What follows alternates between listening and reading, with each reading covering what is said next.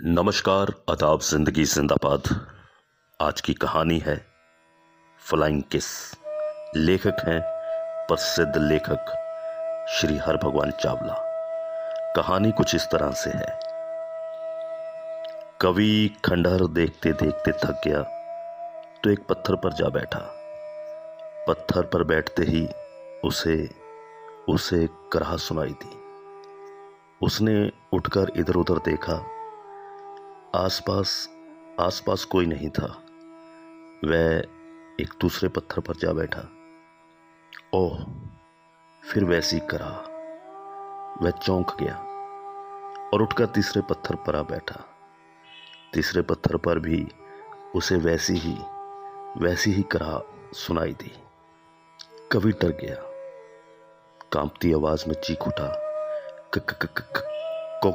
कौन है यहाँ? कौन है यहाँ? दूसरी तरफ़ से आवाज़ आई। डरो मत। डरो मत। तुम अवश्य ही कोई इंसानियत से लबालब सच्चे इंसान हो। शायद कोई कलाकार। अब से पहले भी सैकड़ों लोग इस पत्थरों पर बैठ चुके हैं, पर किसी को हमारा विलाप नहीं सुना। तुम कौन हो भले मनुष्य? मैं मैं मैं क, क, क, कवि हूँ। तुम तुम कौन हो? दि, दिखाई दिखाई क्यों नहीं दे रहे? हम दिखाई नहीं देते सिर्फ़ सुनाई देते हैं। हमें सुन भी कोई संवेदनशील व्यक्ति ही सकता है। हम गीत हैं स्वतंत्रता समता और सद्भाव के गीत हम कलाकारों के होठों पर रहा करते थे। एक जालिम बादशाह ने कलाकारों को मार डाला। उनके होठों से बहते रक्त के साथ हम भी बहकर रेत में मिलकर लगभग निष्प्राण हो गए। हम सांस ले रहे हैं, पर हम में प्राण नहीं है।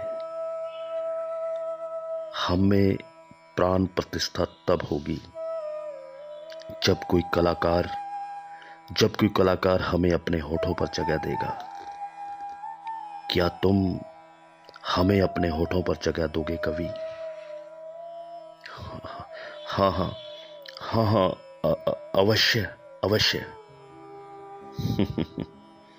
अच्छी तरह सोच लो कवि यदि फिर कोई अत्याचारी शासक गद्दी पर बैठ गया तो तुम्हारे प्राण संकट में पड़ सकते हैं।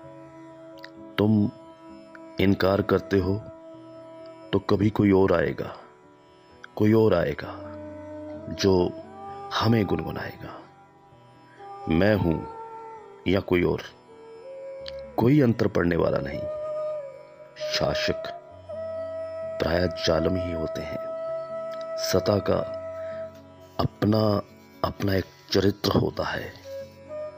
हम्म प्रजा का भी एक चरित्र होता है कवि तुम जिस खंडर को देख कर आ रहे हो, वह कभी बादशाह का आलिशान महल था। वह प्रजा ही थी जिसने महल को खंडहर बना दिया, बादशाह को भिखारी। प्राणों की भीख मांग रहा बादशाह कितना दायनी लग रहा था। काश काश काश काश काश तुम उसकी कल्पना कर सको। कवि को गीत बहुत अपने से लगने लगे। जैसे आत्मा का हिस्सा हो, उस दिन के बाद गीत कवि की होठों पर रहने लगे। कवि गुनगुनाने लगा कभी गाने लगा, लोग सुनने लगे। कुछ समय बाद कवि को राजा के विरुद्ध असंतोष भड़काने के आरोप में कारागार में डाल दिया गया। गीत गीत अब भी पहले से भोले नहीं रह गए थे। वे किसी और और कवि के होठों पर जा बैठे। उसे उसे भी जब कारागार में डाल दिया गया तो किसी और कलाकार के होठों पर चले गए। इस तरह कलाकार कारागार में आते और गीत पूरी पूरी रियासत में गूंजने लगे। एक दिन कवि ने सुना, प्रजा राजा के महल तक पहुँच गई है और राजा को लोगों ने कांपते हुए देखा। कवि के गीतों पर बहुत प्यार आया। कवि को अपने गीतों पर बहुत प्यार आया। उसने मुस्कुराते हुए एक चुंबन गीतों की तरह उछाल दिया। गीतों ने तुरंत उस चुंबन को लपक लिया। लपक लिया। ये कहानी है फ्लाइंग किस ज़िंदगी जिंदाबाद। हर भगवान चावला साहब।